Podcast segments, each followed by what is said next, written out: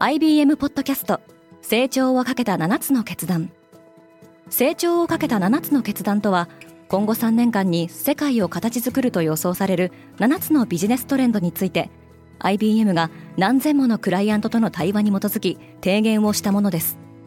このポッドキャストでは変化の激しい時代において企業が下すべき成長をかけた7つの決断について日本 IBM の7人の専門家と考えていきます。今お聞きのリスニングサービスにてぜひフォローボタンからフォローをお願いします。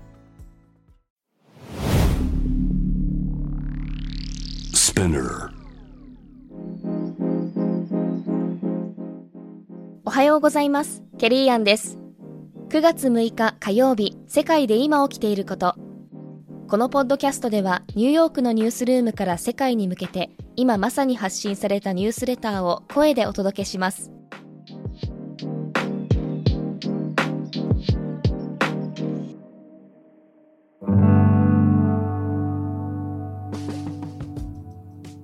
イギリスで新内閣が発足する。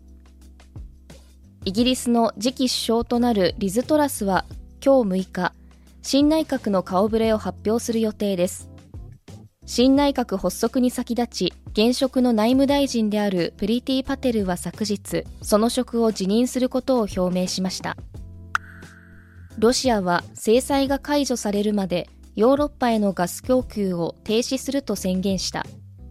ロシアは今月2日、天然ガスのパイプラインノルドストリーム1の稼働停止期間を延長しました。このことを受け、ユーロは最安値まで落ち込みました。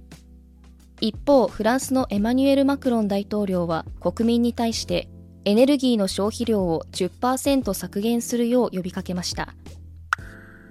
中国の四川省でマグニチュード6.8の地震が発生。この地震によって発生した地滑りで道路が寸断されました。また長引く干ばつの影響ですでに打撃を受けていた電力供給は遮断されました。現在少なくとも46人の死亡が確認されています。アマゾンが日本のヘルスケア分野への参入を計画している。日経新聞によると e コマース大手企業のアマゾンは処方薬のデリバリーを通じて中小薬局との提携を検討しているようです。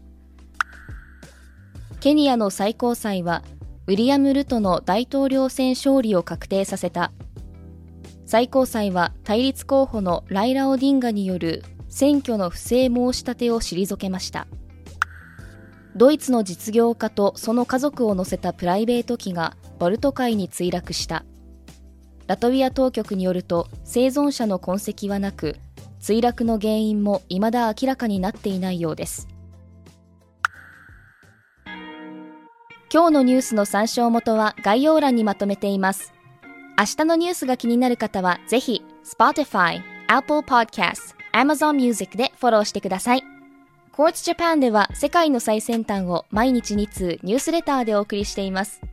また世界で暮らす女性の喜びや悩みを伝えるコンテンツポートレートオブミーも配信中です。詳しくは概要欄に載せていますのでぜひこちらも見てみてくださいね。ケリーアンでした。Have a nice day!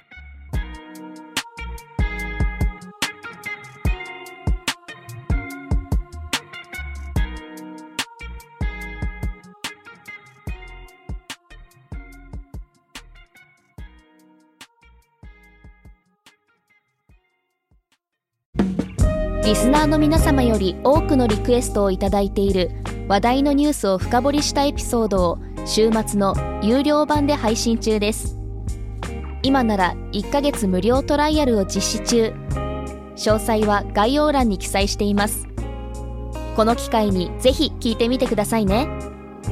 感想ご意見もお待ちしています。